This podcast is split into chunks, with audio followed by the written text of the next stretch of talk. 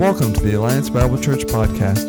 We exist to be a healthy community, living and sharing the good news of Jesus with neighbors and nations.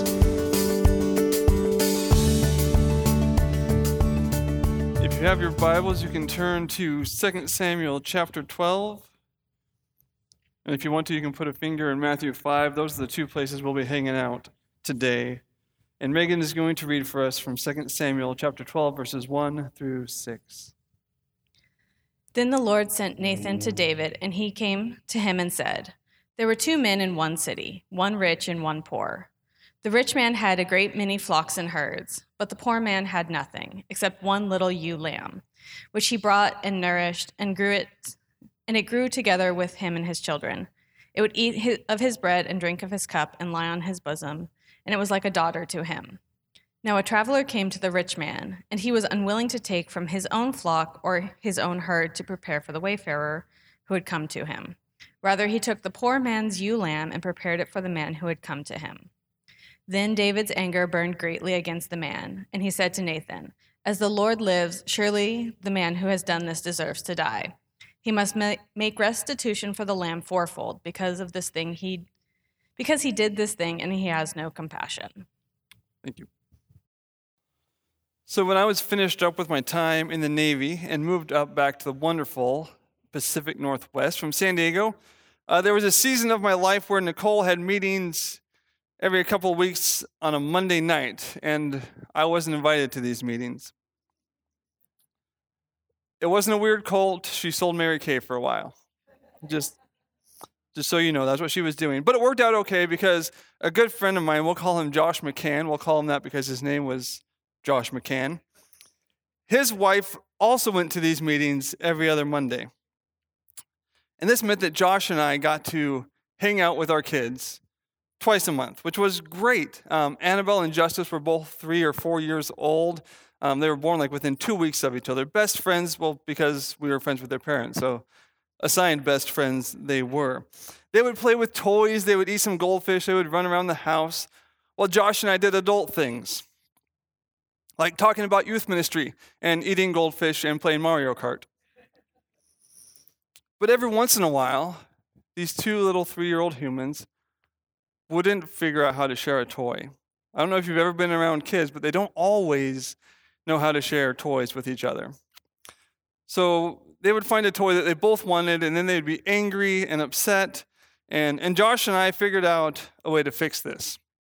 We would take the toy that was causing the problem, and put it on top of the entertainment center. Had you know, it, it, was 10 years ago, everybody had big entertainment centers with like fat TVs in them. So we'd, we'd put it up there, and, and some nights, most of the toys in Josh's house ended up on top of the entertainment center because Annabelle and, Just, and Justice couldn't really figure out how to get along. But that was, that was what we did to bring peace to the situation. We stopped the fighting by removing the item of conflict. If you're following along in your notes today, the first blank is bringing peace requires action. Bringing peace requires action. Now, there's probably better ways to teach your kids how to get along and how to share than taking away the toys and putting them on the entertainment center. I'm not claiming that that was the best thing to do. We also did teach our kids about sharing, and we think they turned out pretty okay as they've grown up. But bringing peace to that situation required that Josh and I do something, that we took action. My guess is that peace would not have happened if we left it in the hands of two wonderful three year old human beings. My name is Wayne. I have the privilege of being the associate pastor of youth and family ministries here at Alliance Bible Church. Uh, thank you for spending some, some time with us this fine Sunday morning in the sun. Um, which I don't know about you guys, but like cats, they know what's up. I was sitting over there waiting, and we can feel the sun through the window, and you just feel the warmth. Fantastic. Like cats know what's up there. But thank you for joining us today as we spend some time worshiping and learning from God's word. When conflict comes, what do we do with it? To me, it feels much easier just to avoid it. But I would put forth that when we do that, we don't truly experience peace. Maybe a family member has made a choice that we don't agree with, so we just decide we won't talk to them anymore because that will be the easiest way to not have conflict. Or maybe you and your spouse don't see eye to eye on the best way to discipline the kiddos. It's never happened in my house. today. Mostly because I leave the house very early on Sundays. I've barely spoken to my wife today. Hi, honey.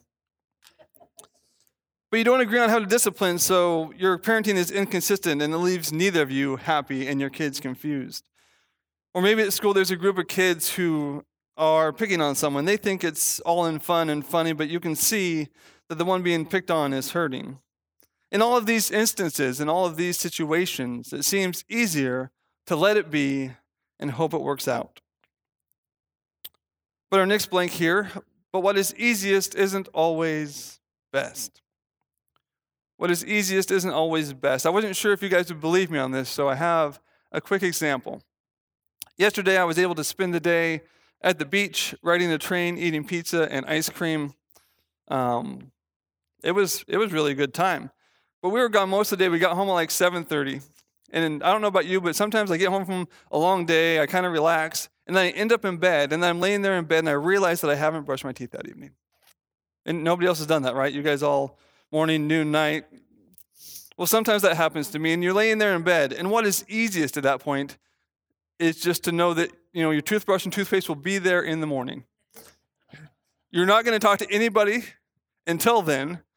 So the easiest thing is just to lay there. But my guess is a dentist would say the best thing to do would be to drag your bottom out of bed and spend a minute brushing your teeth for good oral hygiene. But what is easiest isn't always best. Today, like I said, we'll be in Matthew chapter 5, verse 9, and 2 Samuel 12. If you want to turn there in your Bible or your Bible app on your cellular telecommunications device, it's a phone.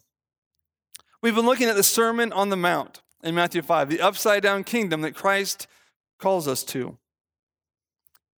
In chapter 4, verse 17, Jesus summarizes his message. He says, Repent, for the kingdom is at hand. And then in Matthew, Matthew chapter 5 through 7, it shows in greater detail the repentant lifestyle that characterizes the people of this upside down kingdom.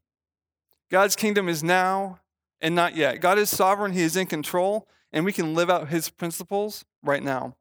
But there are aspects of the kingdom that won't be fully realized until Christ's return.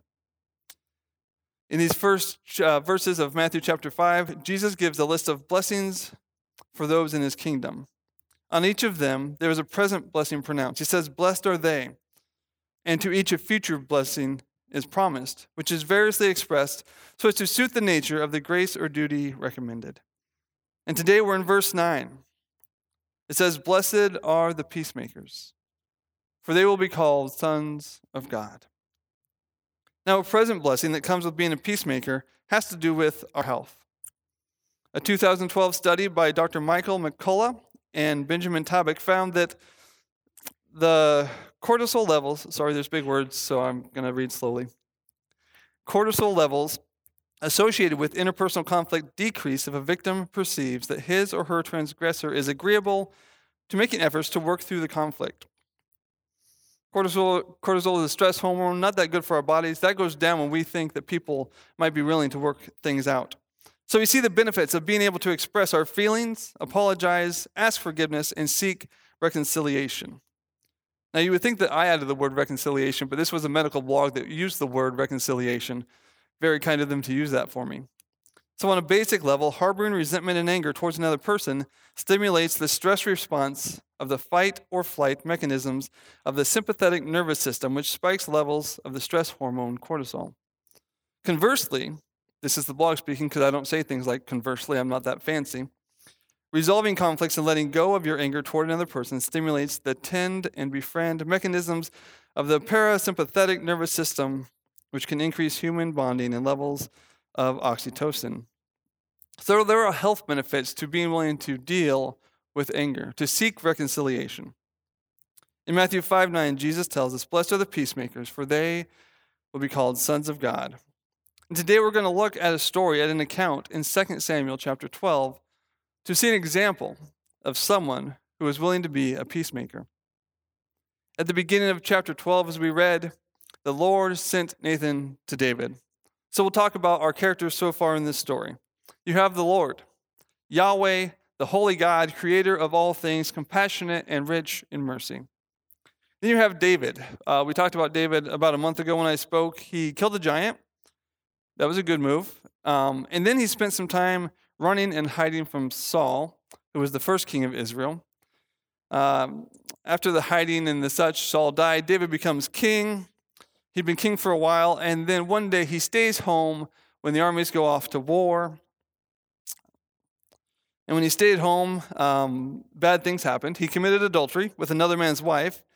He found out that that woman, we'll call her Bathsheba, was pregnant, so he had her husband killed in battle. And then he married her. So that's who David is up in this story. And then Nathan, his name means gift. He was a prophet in the royal court during the reign of David and the early years of Solomon. David consulted Nathan about building a temple. Nathan responded favorably, but then that night the Lord spoke to Nathan with instructions for David that his successor would build the temple and not him. So, one thing we see from this so far is your next blank is that Nathan had a relationship with David. Nathan had a relationship with David. When David wanted to build the Lord's temple, Nathan first said yes, but then God spoke to Nathan. Nathan was willing to go to the king and say, Actually, no, your son is going to build the temple. David was a man of war, Solomon was a man of peace, and Solomon would build the temple. So Nathan and Nathan and David had that relationship. They had talked about things before. Nathan had brought hard news to David before. And at this point in the story, David's sin with Bathsheba and the killing of her husband is private. But the Lord sends Nathan to confront David about his sin. Nathan tells that story to David of a rich man who takes the only lamb of a poor man to feed his guest. And David is angry with the rich man, and rightfully so. I like that Nathan used a story that David would relate to. Before David was king, he was a shepherd. And shepherds take care of sheep and lambs and goats and other things, I'm guessing. I've never been a shepherd, so I don't know for sure. But David heard this story and he was mad. Verse 5 says David was infuriated with the man and said to Nathan, As the Lord lives, the man who did this deserves to die. Because he has done this thing and shown no pity, he must pay four lambs for that lamb. Verse 7 says, Nathan replied to David, You are the man. Not like you're the man, but like in the story, you're that man. This is what the Lord, the God of Israel, says I anointed you king over Israel, and I rescued you from Saul. I gave your master's house to you and your master's wives into your arms, and I gave you the house of Israel and Judah. And if that was not enough, I would have given you even more. Why then have you despised the Lord's command by doing what I consider evil? You struck down Uriah the Hittite with the sword and took his wife as your own wife. You murdered him with the Ammonite's sword. Now, therefore, the sword will never leave your house, because you despised me and took the wife of Uriah the Hittite to be your own wife. Unix explains there sometimes we need a perspective outside of ourselves to see our sin. Through, Nathan, through Nathan's story, David was able to understand better how he had sinned against God. Sometimes when I'm just living my life and worried about myself, I don't see how my choices and actions are affecting others. My guess is that David knew that he had sinned. He knew the laws and the commands of the Lord. But with Nathan's story, he was able to see his sin from the perspective of those who were around him who had been adversely affected by his sin. I have once or twice or seven times in my life gotten a speeding ticket. Now, we all know the laws and the signs are posted. And now, if you use Apple Maps or Google Maps, like it's on your GPS that says, hey, this is the speed limit. And the speed limit, as far as I understand, is not a suggestion, but actually the upper number of speed that you're allowed to go by the law so that we can all drive safely and have good days. But sometimes I'm in a hurry. And when I'm in a hurry, I don't necessarily think about other people's safety or the fact that 62 isn't the same as 55 I just think about, well, I need to be places, so I step on the gas pedal and I go faster than I should. But then when you see the red and the blue lights flashing behind you, it offers another perspective on your actions. Right? Suddenly you're aware that, oh, yeah, this, this rule, this law is here so that we can all be safe, so that this can work like it's supposed to. And we're not just thinking about ourselves. I mean, we are, but we're kind of mad at ourselves and Maddox about to pay money. But the, the police officer helps us see another perspective of our actions and their effects on those around us. Nathan was able to do that for David. He was able to help him see from another perspective how his choices and his sin were affecting others. In verse 13, we see David's response. It says, David responded to Nathan, I have sinned against the Lord. Then Nathan replied to David, And the Lord has taken away your sin. You will not die. However, because you treated the Lord with such contempt in this matter, the son born to you will die. Then Nathan went home. Your next blanks there. Our response to correction should be a humble examination of ourselves. Our response to correction should be a humble examination of ourselves. David could have tried to justify his actions. He could have told Nathan that God had made him king, and as king, he had the right to do pretty much whatever he wanted. He could have blamed Bathsheba for her part in the situation. He could have blamed Uriah for his part in the situation. He could have had Nathan put in prison, or probably worse, for questioning the king. But he didn't. That's not what David did. David looked at himself and admitted his sin. Nathan was willing to obey what the Lord had called him to do and go and confront the king about his sin. And because of Nathan's obedience, David was reconciled to the Lord. And even after the sin, God used David in great and mighty ways. And if you look at the ancestry of Jesus, we see that it comes through David, and actually even through Solomon, who was the next son born to Bathsheba. So God still used this, but David had to be reconciled to God. Now we'll get back to what Jesus was saying in Matthew 5 and verse 9. The message paraphrase puts it this way You're blessed when you can show people how to cooperate instead of compete or fight. That's when you discover who you really are and your place in God's family. I would define a peacemaker as those who actively work to bring about peace and reconciliation where there is hatred and enmity.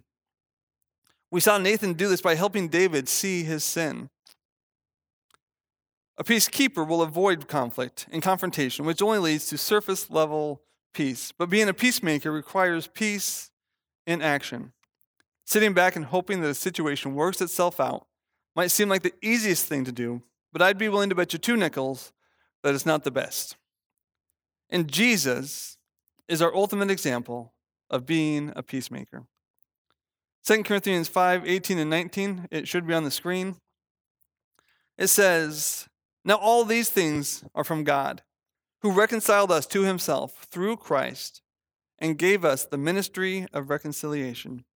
Namely, that God was in Christ reconciling the world to himself, not counting their trespasses against them, and he has com- committed to us the word of reconciliation. We can be reconciled to God and have a right relationship with God only through the price that Christ paid on the cross. We can't work for it, we can't earn it. Christ came as a peacemaker to reconcile us to a compassionate Heavenly Father. And in doing so, Christ calls us to be reconciled to each other. A little bit later in Matthew chapter 5, verses 23 and 24, it says, So if you are offering your gift on the altar, and there you remember that your brother or sister has something against you, Leave your gift there in front of the altar. First, go and be reconciled with your brother or sister, and then come and offer your gift. And then come and offer your gift. Our relationship with other people affect our relationship with God. Your next blanks, our relationship with God won't be all that it should be if we are holding on to anger, hurt, or bitterness toward another human. Our relationship with God won't be all that it should be if we're hanging on to those things toward another human. Following Christ isn't a me and Jesus kind of endeavor. We can't say that we love God while acting in unloving ways toward people created in his image. And if you want to go home and figure out uh, which people were created in his image, I'll give you a spoiler alert it's all of them. If we say we're following Christ, we must be a reconciler as Christ was and as he called us to be. God cares for your family member that you don't think is making wise choices and we haven't spoken to for a month or a year. God cares for your spouse even when you don't agree on how to discipline. And God cared enough to send Jesus to die on the cross for that kid at school who is hurt by the words of others. To accept Christ is a call to walk with Christ, loving others as he loved.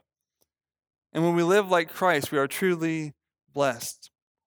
The New Testament concept of blessed stresses the joy people experience as children of God and citizens of his kingdom. Your next blank there is true, satis- true satisfaction requires peace in action. True satisfaction requires peace in action. It means we have to do something. Nathan had to obey God and talk to a king. Me and Josh had to take away toys from three year olds. Usually, sitting back and hoping something gets better does not actually lead to peace.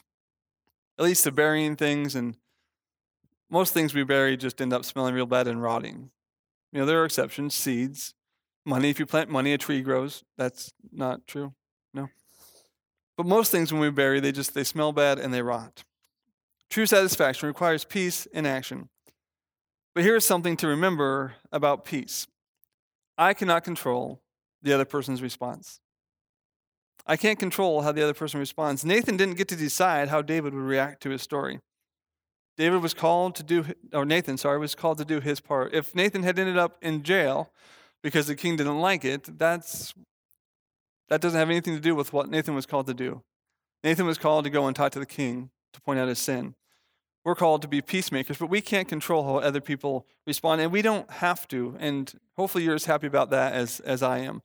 I have enough problems trying to control this one person, so I'm happy that other people's responses aren't my responsibility. Romans 12, 16 through 18 says, Live in harmony with one another. Do not be proud. Instead, associate with the humble. Do not be wise in your own estimation. Do not repay anyone evil for evil. Give careful thought to do what is honorable in everyone's eyes. If possible, as far as it depends on you, live at peace with everyone. As much as it depends on you, live at peace with everyone. Josh and I couldn't make Justice and Annabelle get along. Like they're still humans and they could disagree. I don't know if you've ever seen three year olds, but sometimes they disagree with nothing to disagree about. I'd like to say that we grow out of that, but you guys are humans as well. You know, sometimes we just disagree because we want to disagree. Taking away toys doesn't always fix the problem. But we found that the fewer things they had to fight about, the higher the likelihood it would be a peaceful evening. As the band makes their way back up to the platform, we'll start wrapping up. Now, here's the thing my guess is that you don't need to go to a king this week to confront, confront him about his sin of adultery and murder. Hopefully, that's not on anybody's plate. If it is, let me know. I'm happy to pray for you because sounds like a big deal. But you're also probably facing a bigger conflict than three year olds or four year olds getting along. It's likely that somewhere in between these two, there is something in your life that could use some reconciliation. If you're here today and you haven't made a decision to follow Christ, then I would say that is a good first step because reconciliation with Him will lead us to reconciliation with others. If you've made that decision, my guess, like I said, is there's something between three year olds getting along and going to the king to tell him that he is an adulterous murderer that maybe we need to work on this week. At the bottom of your message handout, it says this week, and the question there is who do I need to reach out to and take steps toward reconciliation. So I'm going to start a prayer, and then I'm going to leave it silent for a couple minutes and let you pray and hear from God. And maybe He'll reveal somebody that you need to talk to this week, or something that you need to send a letter to or an email to this week to start and take steps toward reconciliation. After a couple minutes, I'll close in prayer and we'll respond in a song together. Holy Father, I love you. God, I pray that you would search my heart. God, that you would know me. God, that you would show me ways that I can help bring reconciliation between me and others. God, so that I can truly show your love to others and truly follow you. God, I pray that you would speak to our hearts.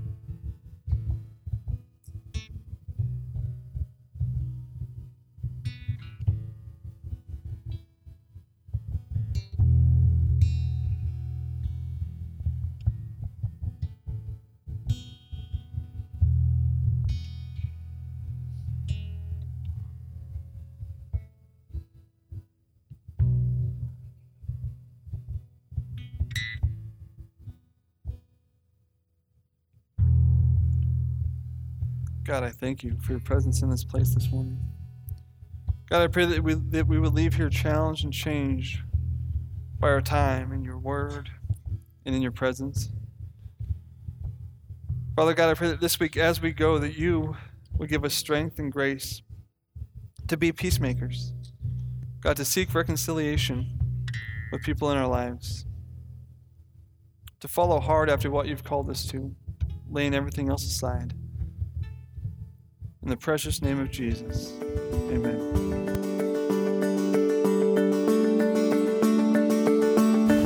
Thank you for checking out the podcast today. We hope you've enjoyed it. For more information, you can visit alliancebible.church.